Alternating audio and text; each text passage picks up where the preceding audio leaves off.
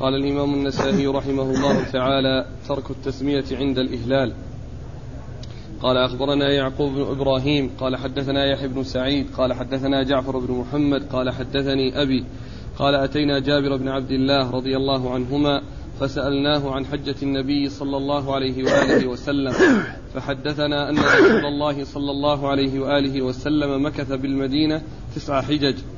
ثم أذن في الناس أن رسول الله صلى الله عليه وآله وسلم في حاج في حاج هذا العام. حاج هذا. حاج هذا العام. في زائدة. أن رسول الله صلى الله عليه وآله وسلم حاج في حاج هذا العام. فنزل المدينة بشر كثير.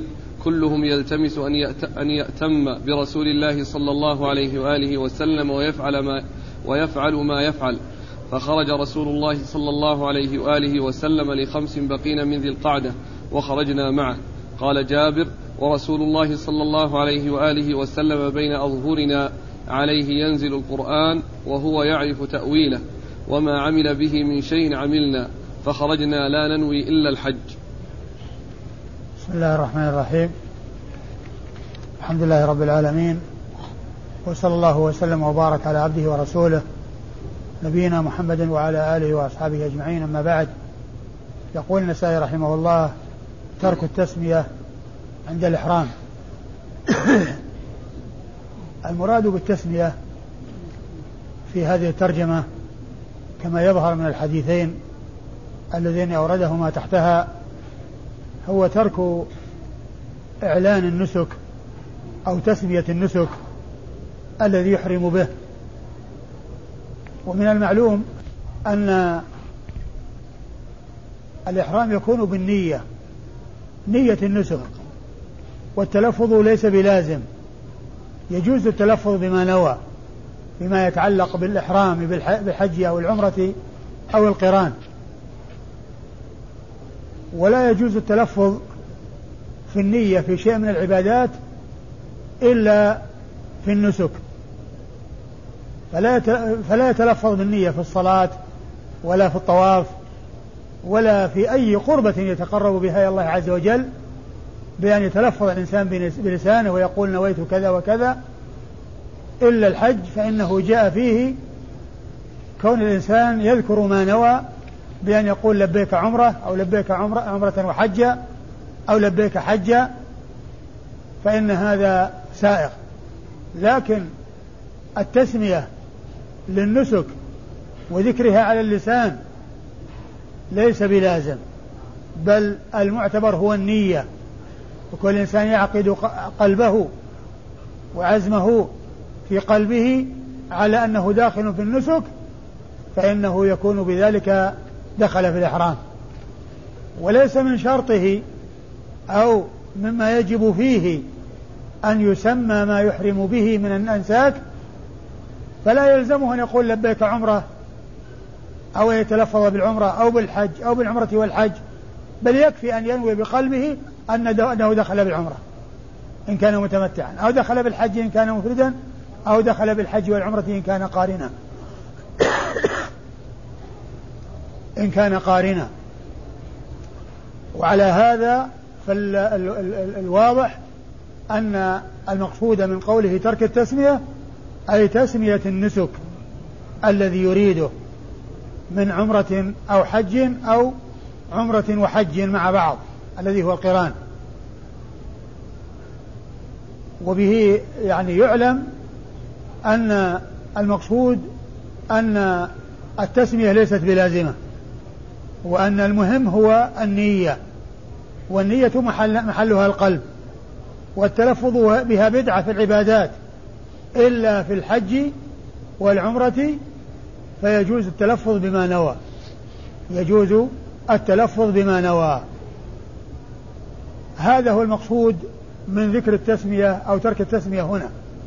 وليس المقصود من ترك التسمية يعني بسم الله الرحمن الرحيم أنه لا يأتي ببسم الله الرحمن الرحيم. ليس هذا هو المقصود. لأن الحديثين التي أورده لأنه أولا لا لا يؤتى بالتسمية عند عند الإحرام. وإنما الإنسان ينوي بقلبه ويقول لبيك عمرة أو لبيك حجة. لأن المقصود بالتسمية هو كون العمل يبدأ بذكر الله. والتسمية والتلبية هي ذكر الله عز وجل. التلبية هي ذكر الله عز وجل. مثل الخطبة تبدأ بالحمد لله.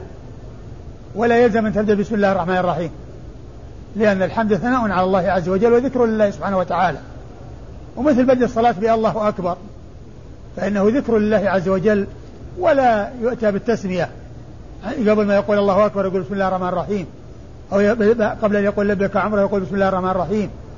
أو قبل أن يعني آه، آه، يأتي بعمل يعني آه، يبدأه بالبسملة أو الخطبة يبدأ بسم الله الرحمن الرحيم.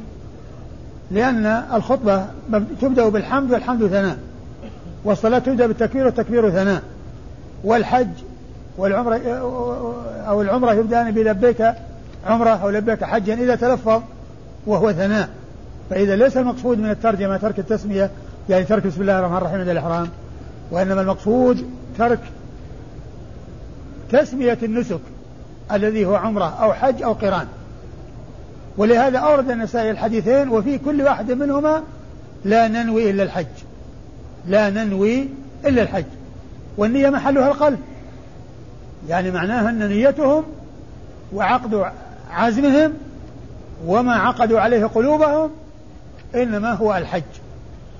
يعني فقوله فما جاء في الحديث في الحديث لا ننوي إلى الحج أي أنهم آه نووا في قلوبهم أنهم حجاج أو أنهم آه يريدون الحج. وهذا هو المقصود من من الترجمة وهذا هو محل الشاهد من الحديثين للترجمة. أورد أولا حديث جابر حديث جابر بن عبد الله في آه، قصة خروجهم مع النبي عليه الصلاة والسلام للحج وأن النبي عليه الصلاة والسلام لما أراد الحج أو أنه مكث تسع حجج تسع سنوات الحجج هي السنوات. ومن قول الله عز وجل في حق موسى وصهره على أن تأجرني ثمانية حجج يعني ثمان سنوات. فيطلق على السنة حجة لأنه يكون في كل سنة حجة والحج يأتي سنة مرة واحدة في السنة. مثل ما يقال عن عن عن الأسبوع جمعة. عن الأسبوع جمعة. فيطلق لفظ الجمعة ويراد به الأسبوع. يراد لفظ الجمعة ويراد به الأسبوع. هنا ذكر حجة أي سنة لأن الحج يأتي في السنة مرة واحدة فإذا قيل تسع حجج يعني معنى تسع سنوات. تسع حجج يعني تسع سنوات. الرسول صلى الله عليه وسلم مكث تسع سنوات. ثم أعلن في السنة العاشرة يعني قبيل الحج في شهر ذي القعدة بأنه حاج. والحديث أن أعلن أن الرسول صلى الله عليه وسلم حاج هذا العام. وهنا في في حاج هذا العام. وفي هذه الزائدة. والموجود في السنن الكبرى بدونها. الموجود في السنن الكبرى بدون في. ولا معنى لوجود في. يعني في الحديث. وإنما أعلن أن أن النبي صلى الله عليه وسلم حاج هذا العام. حاج هذا العام. ولو كانت في موجودة بعد حاج لاستقام المعنى يعني حاج في هذا العام. حاج في هذا العام. لكن الذي في السنن الكبرى أن النبي صلى الله عليه وسلم حاج هذا العام بدون في بدون حرف في الذي هو قبل كلمة حاج. و فلما أعلن أن النبي صلى الله عليه وسلم حاج هذا العام نزل إلى المدينة خلق كثير. توافدوا إلى المدينة. يريدون أن يصحبوا رسول الله صلى الله عليه وسلم في رحلته وفي حجته ويقتدون به ويتلقون عنه كيفية الحج ويأخذون عنه كيفية الحج. فتوافدوا إلى المدينة. وكثر الواردون إليها ليصحبوا رسول الله صلى الله عليه وسلم في رحلته إلى الحج. فخرج عليه الصلاة والسلام لخمس بقين من ذي القعدة وخرج بعد أن صلى الظهر في المدينة أربع ركعات ثم جاء ذي الحليفة وصلى فيه العصر ركعتين. وجلس فيه يوما وليلة وصلى فيه خمسة فروض العصر. والعصر والمغرب والعشاء والفجر والظهر. وبعد صلاة الظهر ارتحل وأحرم صلى الله عليه وسلم. وذكرت فيما مضى أنه فعل ذلك ومكث هذه المدة ليلحق الناس به وليجتمع الناس وليتوافد الناس إلى ذلك المكان. فيكونون مع النبي صلى الله عليه وسلم من حين ما يبدأ بالحج الذي يبدأ بالإحرام. وإذا فالذهاب إلى ذي الحليفة والمكث فيه يوم وليلة ليس هذا سنة. وأنه يستحب للإنسان أن يجلس في ذي الحليفة يوم وليلة إذا أراد أن يحج. لأن النبي عليه الصلاة والسلام هو إمام المسلمين وقد آه، جلس في ذلك المكان ليلحق به الناس وليجتمع عليه الناس. وليصحبه الناس من أول عمل يقوم به في الحج. لأنه لو ذهب مر ذو الحليفة ومشى يعني رأسا ما لحقه الناس. وما تمكن الناس من أن يرافقوه من أول دخوله في النسك.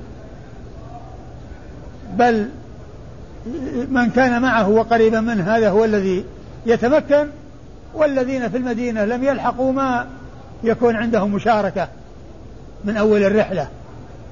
لكنه صلى الله عليه وسلم مكث يوما وليلة ليلحق به الناس وليجتمع الناس عليه ثم يحرم وينطلق بهم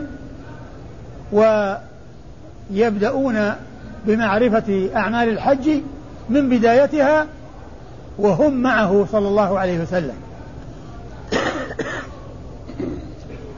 فلما خرج عليه الصلاة والسلام لخمس بقين من ذي القعدة وخرج معه الناس. إيش قال بعده؟ قال جابر ورسول الله صلى الله عليه وآله وسلم بين أظهرنا. عليه ينزل القرآن وهو يعرف تأويله. وقال جابر و و ورسول الله صلى الله عليه وسلم بين أظهرنا وعليه ينزل القرآن وهو يعرف تأويله. وما عمل به عملنا به. وما عمله عملنا به. وما عمل به من شيء عملنا. وما عملنا به من شيء عملنا. الرسول صلى الله عليه وسلم ينزل عليه القرآن وهو يعرف تأويله أي تفسيره والمراد به ومن المعلوم أن القرآن يبينه القرآن وسنة الرسول صلى الله عليه وسلم. ولا وخير ما يفسر به القرآن القرآن والسنة. كلام الله وكلام رسوله صلى الله عليه وسلم هو الذي يفسر به كلام الله. ثم يلي ذلك تفسير الصحابة وسلف هذه الأمة. لكن خير ما يفسر به القرآن القرآن وسنة الرسول صلى الله عليه وسلم. ولهذا قال جابر ورسول الله صلى الله عليه وسلم بين أظهرنا ينزل عليه القرآن وهو يعرف تأويله وما عمل به من شيء عملناه يعني فنحن نقتدي به. وهو ينفذ ما جاء في القرآن ويطبق ما جاء في القرآن وينفذ ما أمر به في القرآن ونحن نتابعه فيما يأتي به. ومن المعلوم أن الرسول صلى الله عليه وسلم كما جاء في الحديث كان خلقه القرآن. كما جاء عن عائشة جاء عن عائشة أثر عن عائشة كان خلقه القرآن. يتأدب بآداب القرآن ويمتثل ما جاء في القرآن ولهذا جاء عنها أنها قالت ما لما نزل إذا جاء نصر الله والفتح قالت ما صلى رسول الله صلى الله عليه وسلم صلاة بعد أن أنزلت عليه هذه السورة إلا وهو يقول في ركوعه وسجوده سبحانك اللهم وبحمدك يتأول القرآن. أي ينفذ ويطبق ما جاء في القرآن. لأنه قيل له سبح بحمد ربك واستغفره فكان يقول سبحانك اللهم وبحمدك اللهم اغفر لي. سبحانك اللهم وبحمدك تنفيذا لقوله سبح بحمد ربك وقولها اللهم اغفر لي تنفيذا لقوله واستغفره. فهو يعلم تأويله من حيث تفسيره ومن حيث تطبيقه. ويأتي يأتي به تفسيرا وإيضاحا وبيانا ويأتي به تطبيقا وتنفيذا.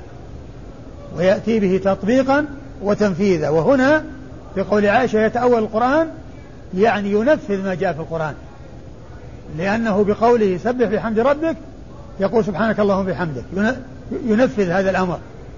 وقولها اللهم اغفر لي واستغفره ينفذ فيقول اللهم اغفر لي. هذا معنى قولها يتأول القرآن. وجابر رضي الله عنه يقول وعليه ينزل القرآن وهو, وهو يعلم تأويله ويعرف تأويله وما عملنا به من شيء. عملنا ثم قال فخرجنا لا ننوي إلا الحج. فخرجنا لا ننوي إلا الحج وهذا هو محل الشاهد.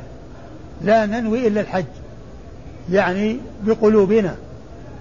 وفسر بأن هذا كان في أول الأمر أنهم خرجوا من المدينة لا ينوون إلا الحج. خرجوا من المدينة منطلقين لا يريدون إلا الحج لا ينوون إلا الحج لأن هذا زمن الحج وهم خرجوا حجاج. وهم خرجوا حجاجا لأداء الحج. وفسر بأنهم لا ينوون إلا الحج. أو أن المقصود بذلك أن آه، أن أنهم وإن كان فيهم من هو قارن وفيهم من هو متمتع وعائشة كانت متمتعة. لكن لما كان المقصود الأصلي بالخروج هو الحج والعمرة قرنت أو أتي بها قبله فيكون المقصود من ذكر الحج لكونه المقصود الأصلي بالخروج لأن هذه رحلة حج. لكنه قد يكون حج مفرد ويكون حج معه عمرة أو حج مسبوق بعمرة. أو أن المقصود من ذلك ما حصل أو الذي آه، من غالبية الصحابة الذين كانوا محرمين محرمين بالحج. محرمين بالحج. أو قارنين إليه العمرة. وعائشة رضي الله عنها كانت متمتعة ومحرمة بالعمرة وحصل لها الحيض وجاء الحج وهي لم تطهر فأمرها بأن تدخل الحج على العمرة وتكون قارنة. وإذا فمحل الشاهد من إيراد الحديث في باب ترك التسمية عند الإهلال أي ترك تسمية النسك لأنه قال لا ننوي إلا الحج والنية تكون محلها القلب والنية محلها القلب. وقد عرفنا أن النية في القلب لا بد منها وأن التلفظ جائز وليس بواجب ولا شرط ولا لازم. ولو لم يتلفظ جاز لكن لو لم ينوي بقلبه أنه دخل بعمرة أو بحج أو بحج وعمرة ما يعتبر دخل في النسك لأن الأعمال بالنيات إنما الأعمال بالنيات. وإنما لكل امرئ ما نوى والنية محلها القلب. إذا هذا هو المقصود من قول النسائي ترك التسمية عند الإهلال ومحل الشاهد قوله لا ننوي إلا الحج. نعم قال أخبرنا يعقوب بن إبراهيم. يعقوب بن إبراهيم هو الدورقي وهو ثقة. أخرج حديثه أصحاب الكتب الستة بل هو شيخ لأصحاب الكتب الستة. رووا عنه مباشرة وبدون واسطة. عن يحيى بن سعيد. عن يحيى بن سعيد القطان ثقة أخرج له أصحاب الكتب الستة. عن جعفر بن محمد. عن جعفر بن محمد الصادق الملقب الصادق. وقال عنه الحافظ في التقريب صدوق فقيه إمام. وهو إمام من أمات أهل السنة ينزلونه منزلته التي تليق به. وهو إمام من الأئمة الاثني عشر عند الرافضة الذين يغلون بهم ويصفونهم بصفات لا يوصف بها الأنبياء والمرسلون. لا يوصف بها الأنبياء والمرسلون حيث يفضلونهم على الأنبياء والمرسلين. كما جاء عن زعيمهم الذي هلك قبل سنوات وهو الخميني حيث قال في كتابه الحكومة الإسلامية وفي صفحة 52 من نفس الكتاب حيث يقول وإن من ضروريات مذهبنا أن لأئمتنا مقاما لا يبلغه ملك مقرب ولا نبي مرسل. وإن من ضروريات مذهبنا أن لأئمتنا مقاما لا يبلغه ملك مقرب ولا نبي مرسل. هذا هو الغلو المتناهي وتجاوز الحدود حيث جعلوهم أفضل من الأنبياء والمرسلين والملائكة المقربين. وكيف يكون ذلك؟ وهم إنما حصل لهم الهدى عن طريق الرسول صلى الله عليه وسلم. وبما جاء به الرسول صلى الله عليه وسلم يصل الأمر إلى أن يكونوا خيرا من الأنبياء والمرسلين والملائكة المقربين. هذا هو الضلال المبين وهذا هو الباطل الواضح الجلي وهذا هو الغلو المتناهي. أما أهل السنة فيتولون أهل البيت وينزلونهم منازلهم. ومن كان منهم صحابيا يحبونه لصحبته للرسول صلى الله عليه وسلم ولقرابته من رسول الله صلى الله عليه وسلم. ومن كان منهم غير صحابي وهو من المؤمنين المتقين يحبونه لتقواه ولقربه من رسول الله صلى الله عليه وسلم. وجعفر بن محمد ابن علي بن حسين بن علي بن أبي طالب الملقب الصادق صدوق خرج حديثه البخاري في الأدب المفرد ومسلم وأصحاب السنن الأربعة. عن أبيه؟ نعم. عن أبيه محمد بن علي بن الحسين بن علي بن أبي طالب الملقب الباقر وهو إمام من أئمة أهل السنة ثقة أخرج حديثه أصحاب الكتب الستة وهو إمام من الأئمة الاثنى عشر للرافضة الذين قال, قال الذين قالوا فيهم ما قالوا والذين غلوا فيهم وتجاوزوا الحدود فيهم وذكرت الكلمة التي قالها فيهم الخميني وهي المقتضية تفضيلهم على الأنبياء والمرسلين والملائكة المقربين. عن؟ جابر. عن جابر بن عبد الله الأنصاري صاحب رسول الله صلى الله عليه وسلم. وهذا الإسناد الذي هو جعفر عن محمد عن جابر هو الذي جاء فيه حديث جابر الطويل في صفة حجة الرسول صلى الله عليه وسلم. وهذا قطعة منه. هذا قطعة منه. وحديث جابر في صفة حجة الرسول صلى الله عليه وسلم هو أطول حديث في حجة الرسول صلى الله عليه وسلم. الذي جمع وبين ما فعله الرسول صلى الله عليه وسلم من البداية حتى النهاية. قال أخبرنا محمد بن عبد الله بن يزيد والحارث بن مسكين قراءة عليه وأنا أسمع واللفظ لمحمد. قال حدثنا سفيان عن عبد الرحمن بن القاسم عن أبيه عن عائشة رضي الله عنها أنها قالت خرجنا لا ننوي إلا الحج فلما كنا بسرف حظت فدخل علي رسول الله صلى الله عليه وآله وسلم وأنا أبكي فقال أحظت قلت نعم. قال إن هذا شيء كتبه الله عز وجل على بنات آدم فاقضي ما يقضي المحرم غير ألا تطوفي بالبيت. ثم ورد النسائي حديث عائشة رضي الله عنها قد خرجنا مع رسول الله لا ننوي إلا الحج وهذا محل الشاهد من إيراد الحديث لأنه نفس اللفظ الذي جاء في حديث جابر لا ننوي إلا الحج. أي المقصود أن المعتبر هو النية. والمعتبر ما يقوم بالقلب والتلفظ بما نواه في الحج جائز وليس بلازم ولا واجب. التلفظ بما نوى في الحج سائغ وأما في غير الحج فهو بدعة.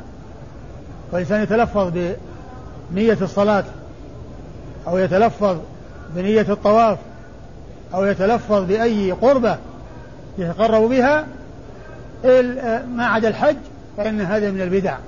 وأما الحج فقد جاءت فيه السنة. لكن التلفظ ليس بلازم بل العبرة بما يكون بالقلب. والنبي صلى الله عليه وسلم قال إنما الأعمال بالنيات والنيات محلها القلوب وليست محلها الألسنة. لكن يجوز التلفظ بما نوى بما يتعلق بالأنساك ولا يجوز التلفظ بما نوى في القربات الأخرى التي هي غير الحج. وعائشة رضي الله عنها وأرضاها كانت متمتعة. ولما كانوا بسرف حاضت فدخل عليها رسول الله صلى الله عليه وسلم وهي تبكي. فقال إن هذا شيء كتبه الله على بنات آدم. يعني يعني لا تبكي وهذا شيء ليس إليها وليس بيدها وإن هذا شيء مكتوب وقدره الله وقضى بأنه يكون. والمقصود بالكتابة هنا الكتابة القدرية وليست الكتابة الشرعية لأن الكتابة تأتي بمعنى القدر وتأتي بمعنى الشرع. فهنا كتبه الله على بني آدم قدر وقضى أنه يحصل لبنات آدم أنهن يحضن وأما الكتابة الشرعية كتب عليكم القصاص في القتلى فرض عليكم القصاص. كتب عليكم الصيام فرض عليكم الصيام. هذه كتابة شرعية وكتابة كونية قدرية هي هذه. لا يصيبنا إلا ما كتب الله لنا. يعني كتابة قدرية. وهنا شيء كتبه الله على بني آدم يعني كتابة قدرية. قدر وقضى أن النساء يكن على هذا على هذا الوصف قضاء وقدرا. هذا شيء كتبه الله على بنات آدم. يعني فيهون عليها ويهون ما حصل لها بحيث بكت وقال إن هذا شيء مكتوب. وعليك أن تعملي ما يعمل الحاج غير أن لا تطوفي بالبيت. يعني كل ما يعمله الحاج تفعلينه. ولما جاء الحج ولم تطهر أمرها بأن تدخل الحج على العمرة وتكون قارنة. لأن العمرة نوتها من الميقات والحج نوته عندما جاء وقت الحج فأدخلتها العمرة فصارت قارنة. رضي الله تعالى عنها وأرضاها. ومحل الشاهد كما ذكرت لا ننوي إلا الحج. وهو نفس الذي جاء في حديث جابر لا ننوي إلا الحج. نعم. قال أخبرنا محمد بن عبد الله بن يزيد والحارث بن مسكين. أخبرنا محمد بن عبد الله بن يزيد المقري المكي وهو ثقة أخرج حديثه النسائي وابن ماجه. نعم. أخرج حديثه النسائي وابن ماجه. والحارث بن مسكين وهو ثقة أخرج حديثه الترمذي والنسائي. أخرج له أبو داود والنسائي. أبو داود والنسائي نعم. أخرج له أبو داود والنسائي. قراءة عليه وأنا أسمع واللفظ لمحمد.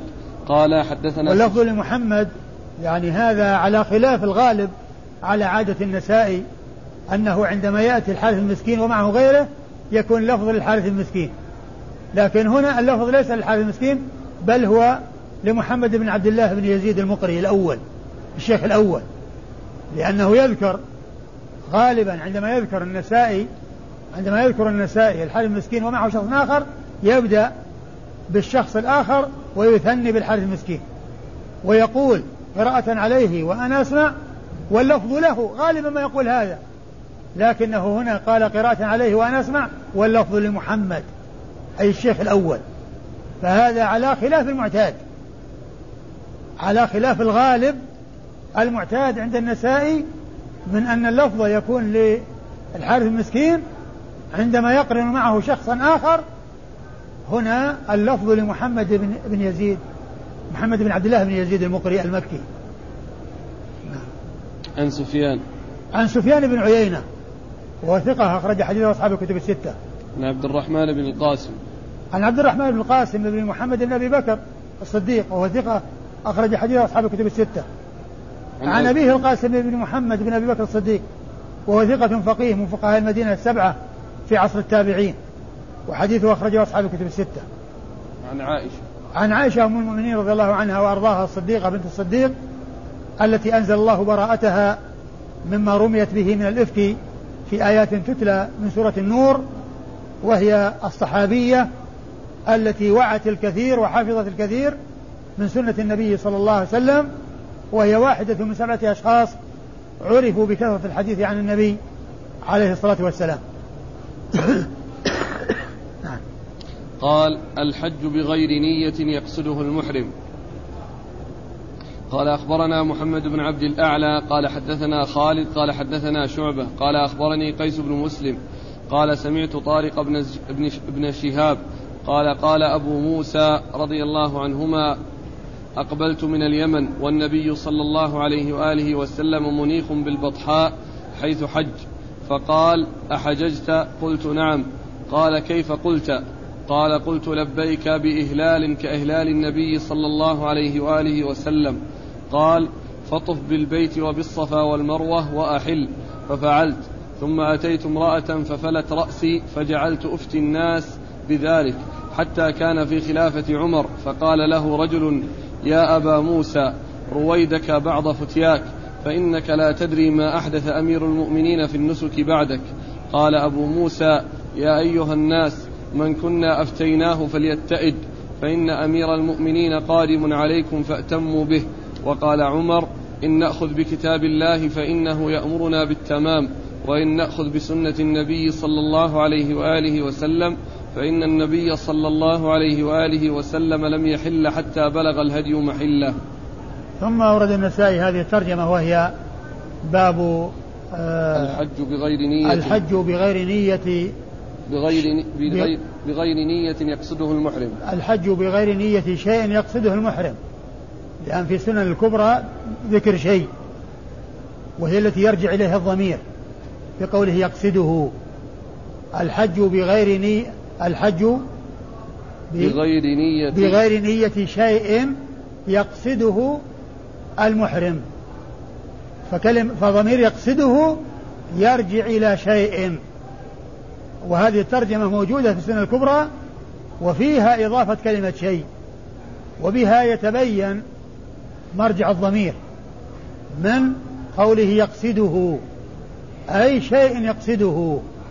والمقصود بالترجمة يعني أنه يحرم بغير نية شيء معين يقصده من عمرة أو حج أو قران. لأنه قال كإهلال النبي صلى الله عليه وسلم. وهو لا يعرف إهلال النبي صلى الله عليه وسلم وش هو. يعني على الإبهام. يعني على الإبهام وليس على التعيين والتحديد للنسك الذي يريده. لأنه يريد أن يكون فعله مطابقا لفعل النبي صلى الله عليه وسلم. وهو لا يدري إيش فعل النبي صلى الله عليه وسلم. فقال لبيك بإهلال كإهلال النبي صلى الله عليه وسلم. فهو إحرام على الإبهام. نسك مبهم. يعني غير معين. وهذا هو المقصود بالترجمة. الحج بغير نية شيء أي من الأنساك الثلاثة أي شيء معين يقصده المحرم. لأنه ما قصد عمرة أو حجا أو عمرة وحجا على التحديد بل أبهم وجعل ذلك تابعا لما فعله الرسول صلى الله عليه وسلم.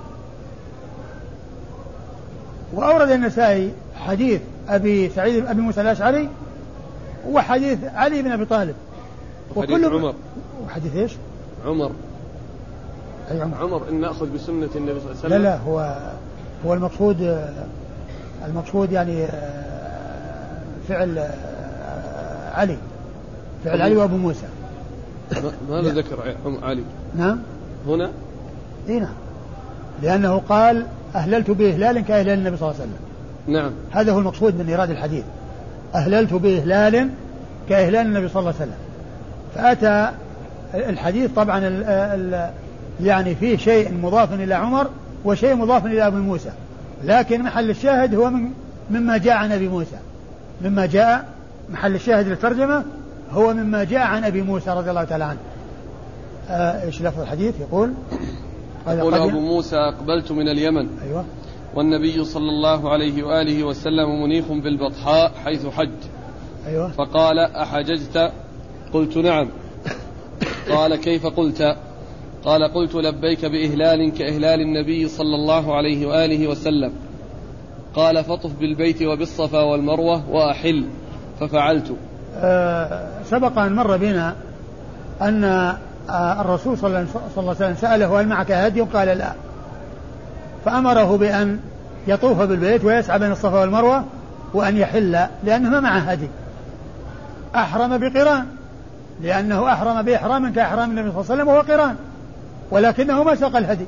تبين بأنه قران. ولكنه ما ساق الهدي. وقد أرشد النبي صلى الله عليه وسلم الذين قرنوا أو أفردوا ولم يسوقوا هديا أن يتحولوا إلى عمرة وأن يكونوا متمتعين. فأرشد أبا موسى إلى أن يتحول إلى عمرة وأن يكون متمتعا. وأن يكون متمتعا. لكن المقصود من من إيراد الحديث الترجمة أنه لما سأله النبي صلى الله عليه وسلم بأي شيء ماذا قلت؟ أي في إحرامك؟ قال قلت أهللت بإهلال كإهلال النبي صلى الله عليه وسلم. ما قال أهللت بعمرة أو أهللت بحج أو أهللت بحج وعمرة؟ قال أهللت بإهلال أهللت بإهلال كإهلال النبي صلى الله عليه وسلم. إهلال النبي صلى الله عليه وسلم والنبي صلى الله عليه وسلم كان قارنا فإذا يكون هو قارن لكنه ما ساق الهدي والنبي صلى الله عليه وسلم أرشد كل من كان قارنا أو مفردا ولم يسق الهدي أن يفسخ إحرامه إلى عمرة وأن يكون متمتعا. وأبو موسى أمر بذلك كما أمر الناس الذين كانوا جاءوا مع النبي صلى الله عليه وسلم وكانوا قارنين أو مفردين بأن يفسخوا إحرامهم إلى عمرة وأن يكونوا متمتعين. فكان أبو موسى يفتي بهذا الذي أرشده إليه الرسول صلى الله عليه وسلم وهو, وهو التمتع. وهو التمتع. فلما كان في زمن عمر جاءه رجل وقال رويدك ببعض فتياك. تمهل ألا تدري ما أحدث أمير المؤمنين في النسك؟ فقال يا أيها الناس من أفتيناه بشيء فليتئد فإن أمير المؤمنين قادم فأتموا به. وهذا من الأدب. وهذا من الأدب وعدم الخلاف وإظهار الخلاف لأن يعني لا يريد أن يظهر شيئا في مخالفة للإمام. لا يريد أن أن يظهر للناس شيء يخالف فيه الإمام أو يرشد الناس إلى أن يفعلوا بفعل يخالف ما أرشدهم إليه الإمام. لأن كل من القرآن والإفراد والتمتع كل منهما جائز فأمير المؤمنين اجتهد ورأى أن المصلحة للناس أن يأتوا مفردين حتى يأتوا للعمرة مرة أخرى. حتى يأتوا للعمرة مرة أخرى. لا لو أتوا قارنين أو أتوا متمتعين أدوا نسكين في سفرة واحدة. فلا يأتي الإنسان ليؤدي العمرة لأنه قد أداها مع الحج. اجتهد ورأى أن مصلحة للناس في هذا. وكل من الأنساك الثلاثة حق وثابت عن الرسول صلى الله عليه وسلم لكن لا شك أن أفضلها وأكملها هو التمتع لأن النبي صلى الله عليه وسلم أمر أصحابه الذين لا هدي معهم من القارئين المنفردين أن يصحوا إلى عمرة وأن يكون عليهم الهدي وهو لا يرشد إلا إلى ما هو الأفضل صلى الله عليه وسلم. ولما راجعوه في ذلك وكونه باقيا على إحرامه بين لهم السبب. فقال لو استقبلت من أمري ما استدبرت لما سقت الهدي. ولولا أن معي الهدي لأحللت ولجعلته عمره إذا الأنساك الثلاثة كلها سائغة وأبو بكر وعمر وعثمان هؤلاء الخلفاء الراشدون الثلاثة كلهم يأتون بالإفراد ويرشدون إلى الإفراد ومقصودهم هو ما أشرت إليه من الرغبة والحرص على تكرار مجيء الناس إلى البيت وأن كل نسك يأتون به بسفرة ليحصل تردادهم على البيت لأن في ذلك الفائدة لهم والعبرة والعظة والمصلحة الكبيرة وقوة الصلة بهذا البيت والترداد عليه والطواف فيه والطواف فيه وشهود هذه المشاهد والوقوف بعرفة وما إلى ذلك من الأعمال التي تكون في الحج. فلما جاء عمر وقال له وسأله قال إن نأخذ بالكتاب فإن الله تعالى يأمرنا بالتمام يعني في قول واتم الحج والعمرة لله وهذا يدل على التمتع سواء كان قرانا أو أو تمتعا الذي هو قسيم القران والإفراد. لأن الأسماك ثلاثة إفراد وقران وتمتع.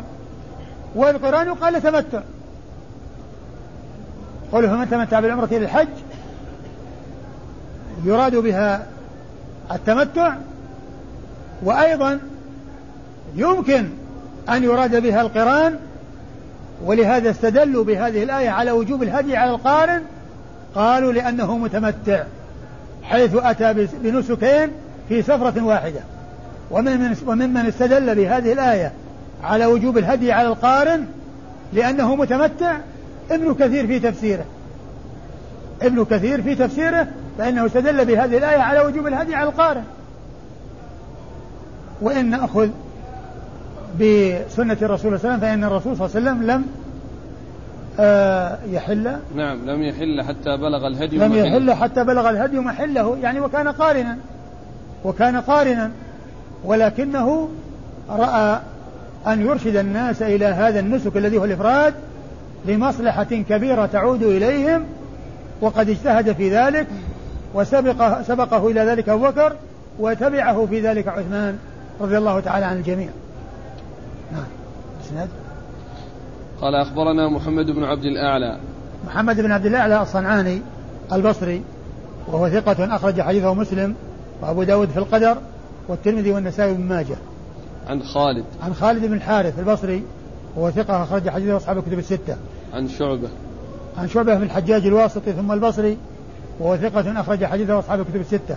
عن طارق بن شهاب. طارق بن شهاب وهو وقد رأى النبي صلى الله عليه وسلم ولم يسمع منه وحديثه أخرجه أصحاب الكتب الستة.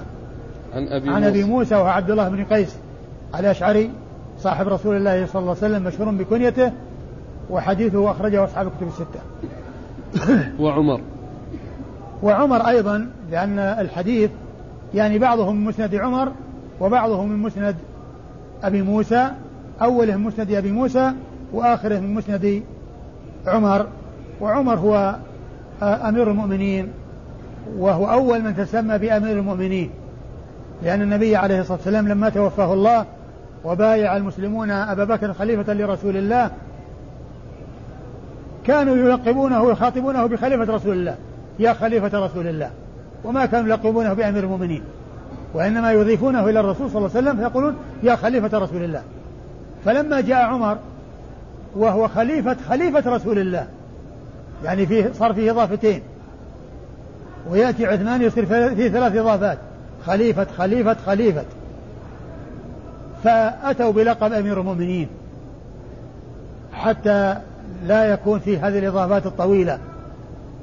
فصار لقبا ل لعمر ومن بعده. يخاطب ال... ال... ال... ال... الإمام بأنه أمير المؤمنين. أبو بكر وعمر وعثمان وعلي ومعاوية وهكذا يخاطبون الخلفاء بأمير المؤمنين. يخاطبونهم بلقب أمير المؤمنين. وأول من لقب بهذا عمر بن الخطاب رضي الله عنه. فهو أمير المؤمنين وثاني الخلفاء الراشدين الهادي المهديين وهو صاحب المناقب الجمة والفضائل الكثيرة. وهو الذي ولي الخلافة بعهد من أبي بكر إليه ومكث فيها عشر سنوات وأشهر حصل فيها الفتوحات العظيمة والقضاء على الدولتين العظميين في ذلك الزمان دولة فارس والروم وأنفقت كنوز كسرى وقيصر في سبيل الله كما أخبر بذلك رسول الله عليه الصلاة والسلام وكان تقسيمها على يدي الفاروق رضي الله تعالى عنه وأرضاه. نعم. قال أخبرنا محمد بن المثنى قال حدثنا يحيى بن سعيد عن جعفر بن محمد قال حدثنا أبي قال أتينا جابر بن عبد الله رضي الله عنهما فسألناه عن حجة النبي صلى الله عليه وآله وسلم. فحدثنا أن عليا رضي الله عنه قدم من اليمن بهدي وساق رسول الله صلى الله عليه وآله وسلم من المدينة هديا. قال لعلي بما أهللت؟ قال قلت اللهم إني أهل بما أهل به رسول الله صلى الله عليه وآله وسلم ومعي الهدي. قال فلا تحل. ثم أورد النسائي حديث علي بن أبي طالب رضي الله عنه في قصة قدومه حديث جابر رضي الله عنه في قصة قدوم علي من اليمن. في قصة قدوم علي من اليمن وأنه أهل بإهلال كإهلال النبي صلى الله عليه وسلم وهذا محل الشاهد. من هذا الحديث الترجمة. الحج بغير نية شيء يقصده المحرم يعني نية شيء معين لأنه أحرم على الإبهام. قال إهلالا كإهلال النبي صلى الله عليه وسلم. إهلال كإهلال النبي صلى الله عليه وسلم. فلما جاء إلى النبي عليه الصلاة والسلام سأله بما أهللت قال بإهلال وكان معه هدي فأمره أن يبقى على إحرامه. وإذا فأبو موسى وعلي كل منهما جاء من اليمن وأبو موسى لكونه ما ساق هديا أمر بأن يفسخ إلى عمرة وعلي لكونه ساق هديا أمره بأن يبقى على إحرامه إلى يوم النحر حيث يبلغ الهدي محله. والمقصود من إرادة الحديث أهللت بإهلال كإهلال النبي صلى الله عليه وسلم أي على الإبهام وعدم التعيين. قال أخبرنا محمد بن المثنى. أخبرنا محمد المثنى هو العنزي أبو موسى الملقب الزمن. وهو ثقة أخرج حديثه أصحاب الكتب الستة بل هو شيخ لأصحاب الكتب الستة. روى عنه مباشرة وبدون واسطة. عن, عن يحيى بن سعيد عن جعفر بن محمد عن أبيه عن جابر. عن يحيى بن سعيد عن جعفر بن محمد عن أبيه عن جابر وقد مر ذكرهم. قال أخبرنا عمران بن يزيد قال حدثنا شعيب عن ابن جريج قال قال قال عطاء قال جابر رضي الله عنه قدم علي من سعايته فقال له النبي صلى الله عليه وآله وسلم بما أهللت يا علي؟ قال بما أهل به النبي صلى الله عليه وآله وسلم قال فاهد وامكث حراما كما أنت قال وأهدى علي له هديا. ثم ورد النسائي حديث جابر من طريق أخرى وهو مثل ما تقدم يعني في مطابقته للترجمة. وأن النبي صلى الله عليه وسلم أمره بأن يبقى على إحرامه لأنه قد ساق الهدي. نعم أخبرنا عمران بن يزيد. عمران بن يزيد هو صدوق أخرج حديثه النسائي وحده. عن شعيب. عن شعيب بن إسحاق وهو ثقة أخرج حديثه. أصحاب الكتب إلا الترمذي. أخرج حديثه أصحاب الكتب الستة إلا الترمذي. عن ابن جريج. عن عن ابن جريج وهو عبد الملك بن عبد العزيز بن جريج المكي. وهو ثقة فقيه يرسل ويدلس. وحديثه أخرجه أصحاب الكتب الستة. عن عطاء. عن عطاء بن أبي رباح المكي وهو ثقة أخرج حديثه أصحاب الكتب الستة. عن جابر. عن جابر وقد مر ذكره. قال أخبرنا أحمد بن محمد بن جعفر قال حدثني يحيى بن معين قال حدثنا حجاج قال حدثنا يونس بن أبي إسحاق عن أبي إسحاق عن البراء رضي الله عنه أنه قال كنت مع علي رضي الله عنه حين أمره النبي صلى الله عليه وآله وسلم على اليمن فأصبت معه أواقي. فلما قدم علي على النبي صلى الله عليه وآله وسلم قال علي وجدت فاطمة رضي الله عنها قد نضحت البيت بنضوح. قال فتخطيته فقالت لي ما لك؟ فإن رسول الله صلى الله عليه وآله وسلم قد أمر أصحابه فأحلوا. قال قلت إني أهللت بإهلال النبي صلى الله عليه وآله وسلم. قال فأتيت النبي صلى الله عليه وآله وسلم فقال لي كيف صنعت؟ قلت إني أهللت بما أهللت. قال فإني قد سقت الهدي وقرنت.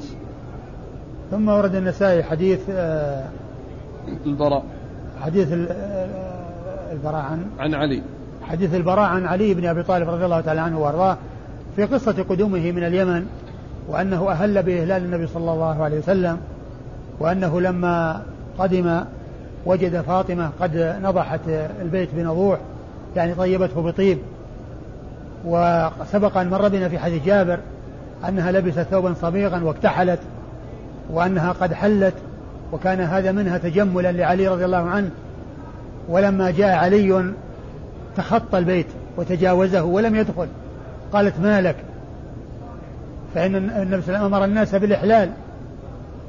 فقال إني أهللت كإهلال النبي صلى الله عليه وسلم. فذهب إلى النبي صلى الله عليه وسلم وأخبره بأنه أهل كإهلاله فأمره أن يبقى. على إهلاله على إحرامه لأنه قد ساق الهدي والذي يسوق الهدي يبقى على إحرامه حتى يبلغ الهدي محله قال أخبرنا أحمد بن محمد بن جعفر أخبر أحمد بن محمد بن جعفر الطرسوسي وهو وهو مات ها؟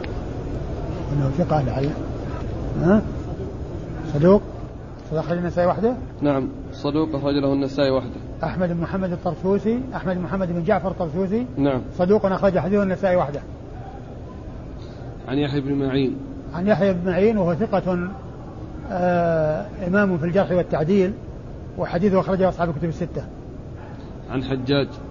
عن حجاج بن محمد الأعور المصيصي وهو ثقة أخرج حديثه أصحاب الكتب الستة. عن يونس بن أبي إسحاق. عن يونس بن أبي إسحاق وهو صدوق يهم قليلا وحديثه أخرجه البخاري في جزء القراءة ومسلم وأصحاب السنة الأربعة. عن أبيه عن أبيه أبي إسحاق السبيعي وهو عمرو بن عبد الله الهمداني السبيعي وهو ثقة أخرج حديثه أصحاب الكتب الستة. عن البراء عن البراء بن عازب رضي الله عنه صاحب رسول الله صلى الله عليه وسلم وحديثه أخرجه أصحاب الكتب الستة. عن علي عن علي رضي الله عنه علي بن أبي طالب ابن عبد المطلب ابن عم النبي صلى الله عليه وسلم وصهره على ابنته فاطمة وأبو الحسن والحسين و آه، أحد العشرة المبشرين بالجنة ورابع الخلفاء الراشدين الهاديين المهديين وصاحب المناقب الجمة والفضائل الكثيرة رضي الله تعالى عنه وأرضاه. قال إذا أهل بعمرة هل يجعل معها حجا؟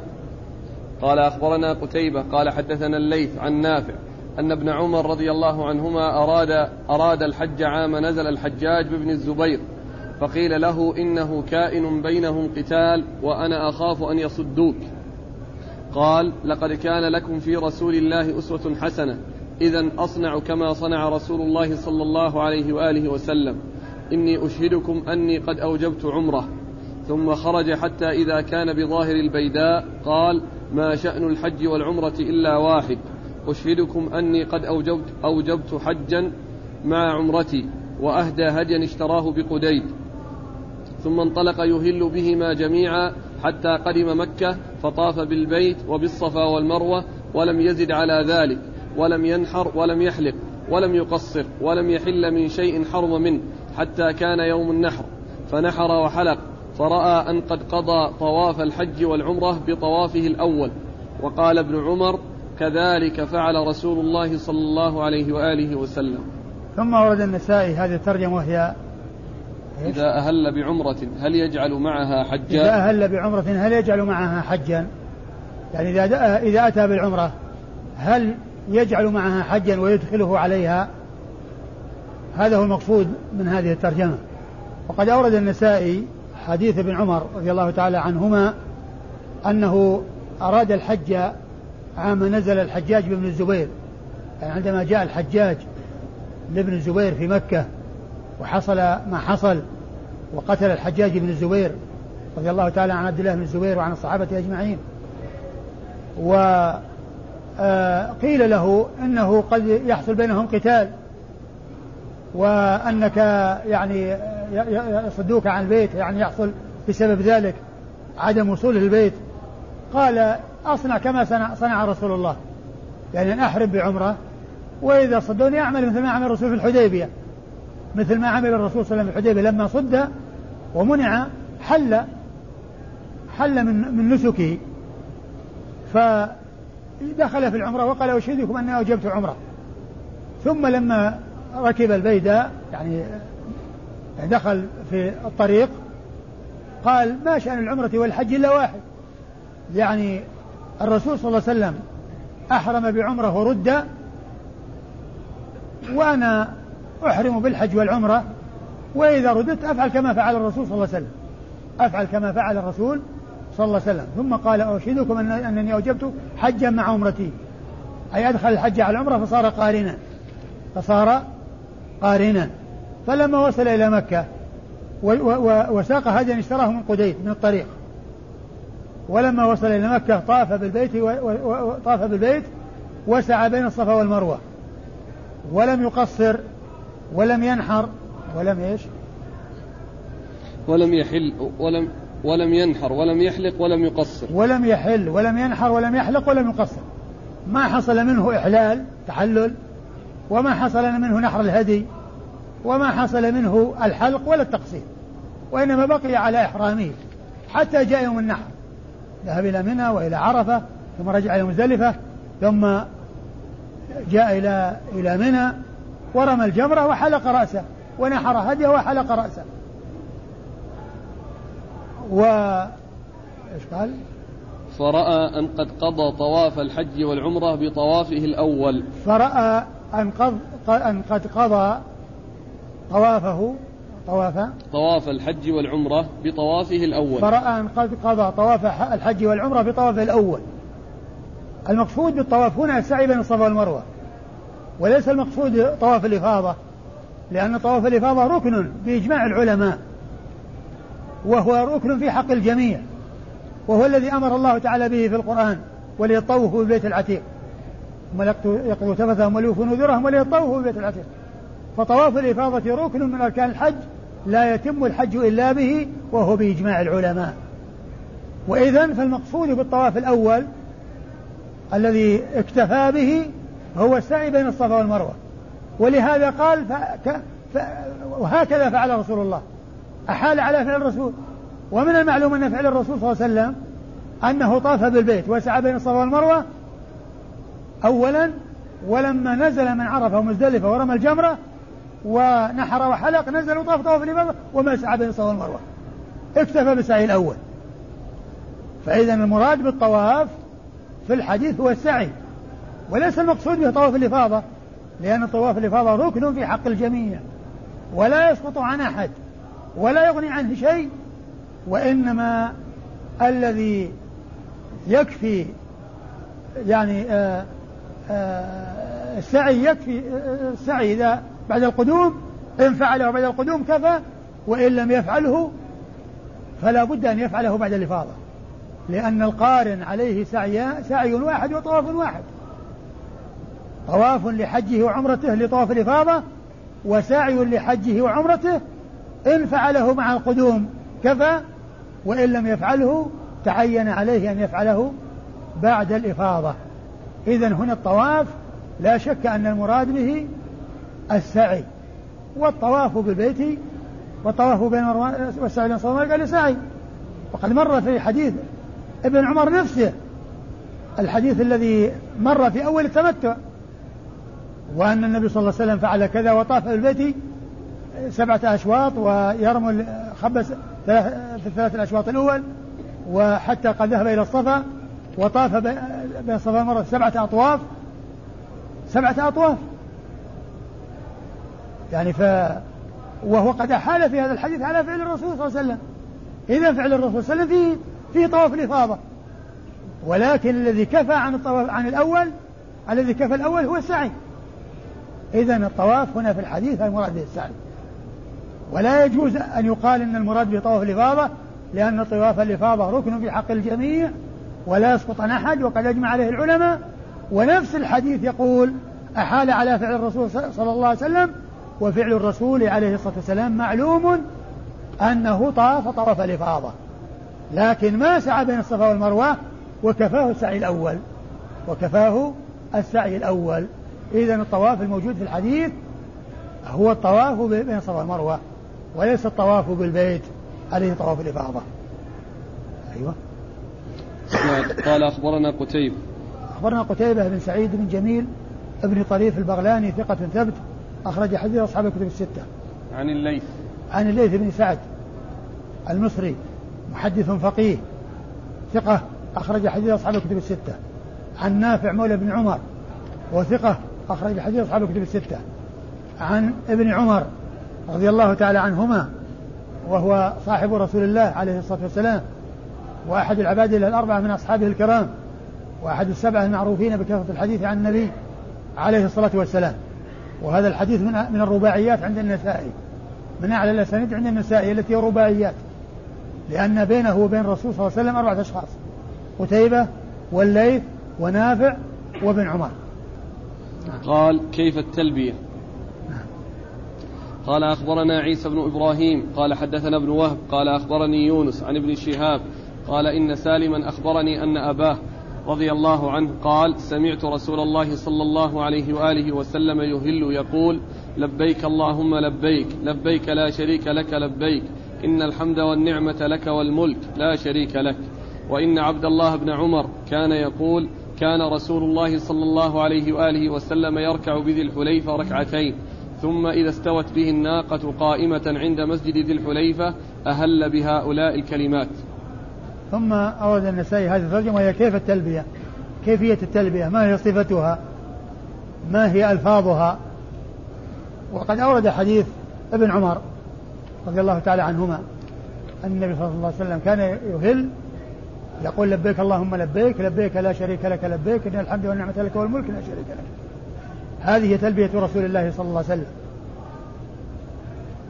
وقال إن النبي عليه الصلاة والسلام ركع بذي الحليفة كان يركع بذي الحليفة ركعتين يعني يصلي ركعتين والمقصود من ذلك أنه صلى الظهر ركعتين يعني فيما يتعلق بالحج صلى الظهر ركعتين وأحرم بعد ذلك وأحرم أو أهل عندما استوت به الناقة عندما ركب الناقة واستوت وتحركت يعني لبى وأهل بالعمرة والحج قارنا وسقى الهدي ولبى بهؤلاء الكلمات.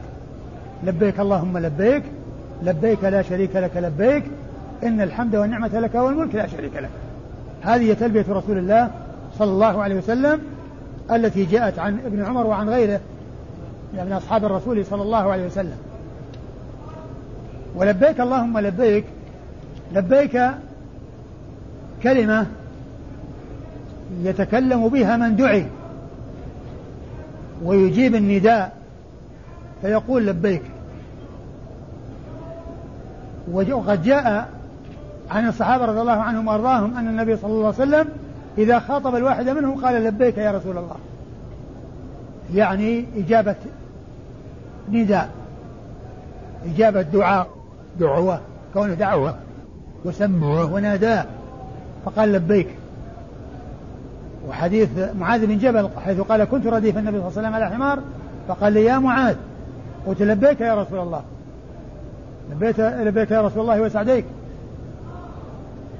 فإذا كلمة لبيك يؤتى بها جوابا للنداء. عندما يأتي الإنسان يقال لبيك. والإتيان بلبيك في الحج لأن الله تعالى دعا الناس لحج بيته الحرام. دعا الناس لحج بيته الحرام. فالذي يوفقه الله عز وجل ويأتي ويدخل في النسك يقول لبيك اللهم لبيك. أنك دعوتني لحج بيتك ووفقتني للوصول إلى هذا المكان والدخول في النسك فلبيك اللهم لبيك. أي أنك دعوتني فأجبتك. دعوتني فأجبتك. فلبيك اللهم لبيك. هذا هو المقصود منها. الله دعا الناس لحج بيته فمن وفقه الله عز وجل للإتيان لأداء هذا النسك ودخل في النسك فيقول لبيك. أي أنك دعوتني لحج بيتك ووفقتني للوصول إلى هذا المكان والدخول في النسك فلبيك اللهم لبيك. هذا هو المقصود بلبيك. لأنها كلمة وليس المقصود بها التثنية وإنما المقصود بها إجابة بعد إجابة. مثل قوله فرجع البصر كرتين. يعني كرة بعد كرة مو بس مرتين. وإنما المقصود بالتثنية هنا التكرار. فهنا المقصود بالتلبية ليس التثنية وأنها يعني آه، مرتين. وإنما المقصود يعني آه، إجابة بعد إجابة. إجابة بعد إجابة. لبيك اللهم لبيك لبيك لا شريك لك.